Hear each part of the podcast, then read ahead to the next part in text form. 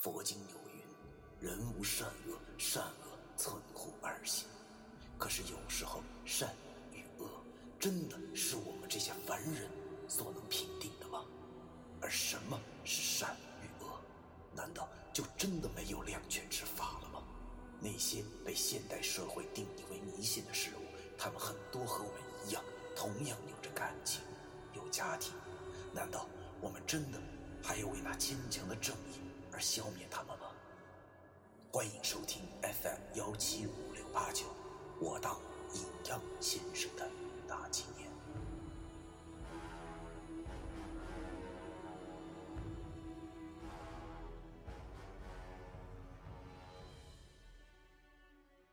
第一百三十五章，七宝。卜算之术自古传，三经书中写道：“次将八卦论八节，一气通三是正宗。若真熟悉此道，便可洞悉天命。”石觉明听老爷问的，便开始接着往下说。当他得知陈抟老祖也许会有破解五笔三绝的方法后，便尽自己所能搜集了很多关于陈团老祖的书籍，一一查阅。但是结果让他寒心，除了地摊上的手抄本以外，根本没有找到任何关于五弊三缺的事情。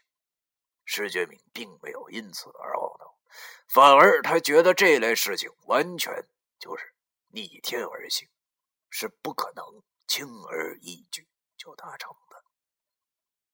头脑极度聪明的他，便下定了决心，想以卜算之术来预算出哪处还有他自己没有读过的孤本。要知道，这个工作量那可不是一般的大呀！但是，愣是让石觉明用两个月的时间给他们算了出来。于是，他按照卦象上的方向找去，果然让他在一家古玩店中找到了一本。描述陈抟老祖的民间古本，于是石觉明便买了下来。在书中，石觉明真的找到了一个可以破解五弊三缺的办法。我晕，这哥们怎么这么喜欢吊人胃口啊？我和老于又不是来听你讲如何辛苦勤奋的。于是我就问他：“哎，我说师哥，你就说吧，这什么方法啊？”石觉明望了望我俩，缓缓的说道：“七宝白玉轮，七宝白玉轮，什么玩意儿啊？”我望了望老易，明显他也不知道这是什么。于是我就问石觉明：“七宝白玉轮，这到底是什么东西啊？很难找吗？”石觉明摇了摇头，对我说。这七宝白玉轮不是一样物品，而是七样。确切的说吧，这是以七样东西的排列组合而成的阵法。七样，我和老于心里都泛起了嘀咕，估计这七样东西都不好找吧？他大爷的！要是需要什么古董什么，那可就完了。要知道，我和老于都是穷光蛋，典型的月光族。如果是需要什么太昂贵的东西的话，那我和老易就只能认命或者去抢银行了。石觉明对我俩讲出了所谓七宝是什么。所谓七宝，分别是炉中火、金包玉、女鬼泪、百人怨、僵尸血、黄巢剑以及太岁皮。听他怎么，我和老于再次的大吃一惊。他呀，这七样东西我们已经有两样了，怎么就这么巧啊？石学明叹了口气，对我俩说道：“哎呀，其实这些东西之中也有容易找的，也有不容易找着的。你看，就像那个金宝玉，只是一件寻常的金玉戒指就行了。”还有那个炉中火，只要是用九年的柳树烧制九天便可。说来也惭愧，我到现在也就只能找到这两样东西了。要找剩下那些，简直是难上加难。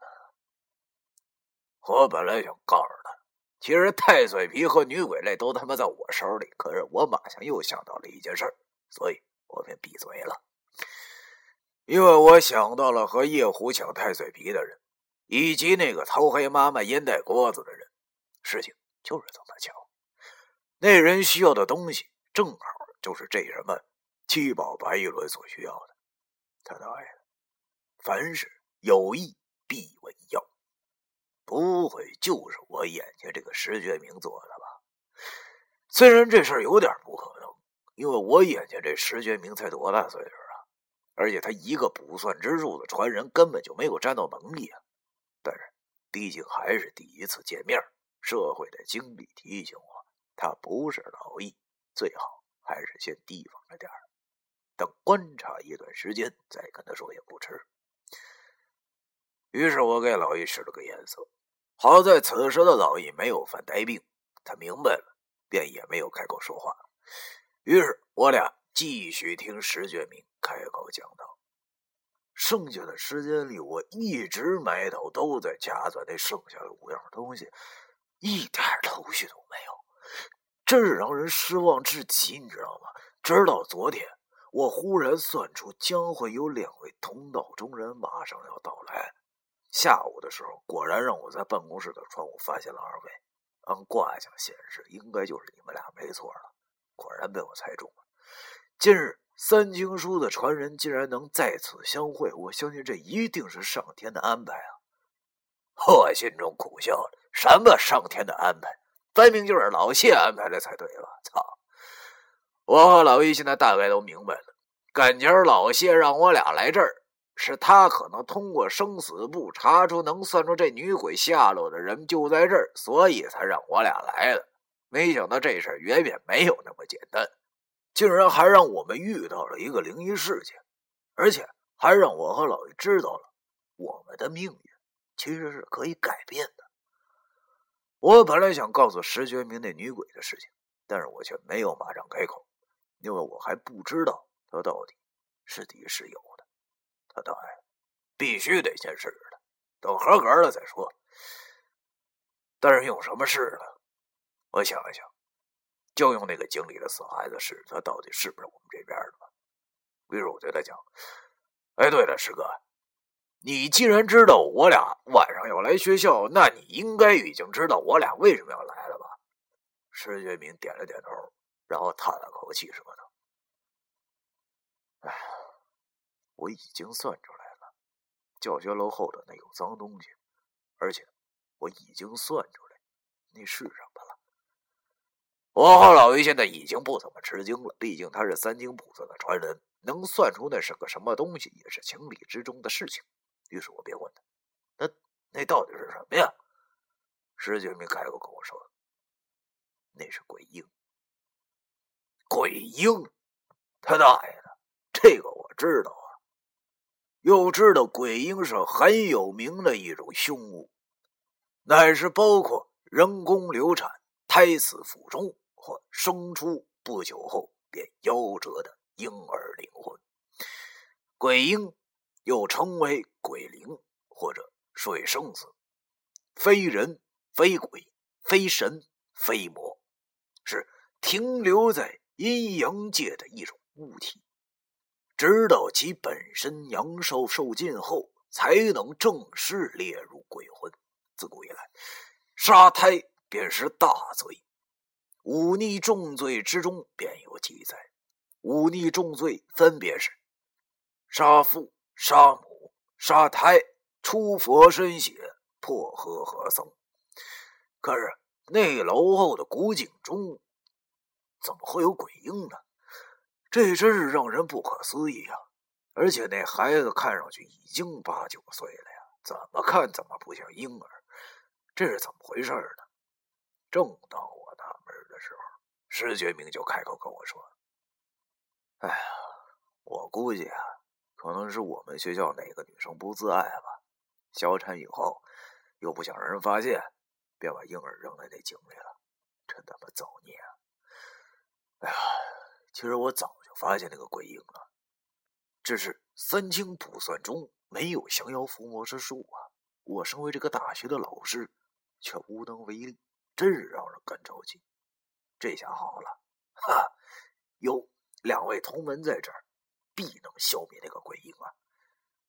我和老魏苦笑，指望我俩，我俩还不知道指望谁呢。要知道，刚才我俩可是他妈一点辙都没有，才会往回走的。不过这样也好，起码知道了那东西它到底是什么。明儿就是十五了，我就可以请我那强势的九叔出场给我出谋策划。想想就是感慨万千呐。九叔都已经不知道救过我多少次了，真是家有一老如有一宝啊！哈，明天问问那老鬼宝，该如何把这个死孩子从井里拉上来，然后我和老易。就去把他拿下。还有更重要的一点，就是明天我和老易要继续摸着石觉明的底细，看看他到底是好鸟还是坏鸟。要知道，我俩的命也许就在他手里攥着呢。现在最关键的还是找那失踪的女鬼，先把命保住，再说别的吧。于是我便对石觉明说：“ 这是自然的。”我俩明晚便来收拾那小鬼师哥，你你明儿还有时间吧？现在时间也不早了，等明天我俩再来告诉你我俩的故事啊。石觉明点了点头，和我说：“ 当然有时间，当然有时间。明儿我没课，二位什么时候来都行。”又说了几句客套话后，我和老易便起身告辞了。走出了校园，老易问我：“哎，我说老崔啊。”你说这石觉明到底靠不靠谱啊？我听他说怎么这么玄乎呢？什么宝贝都整出来了啊！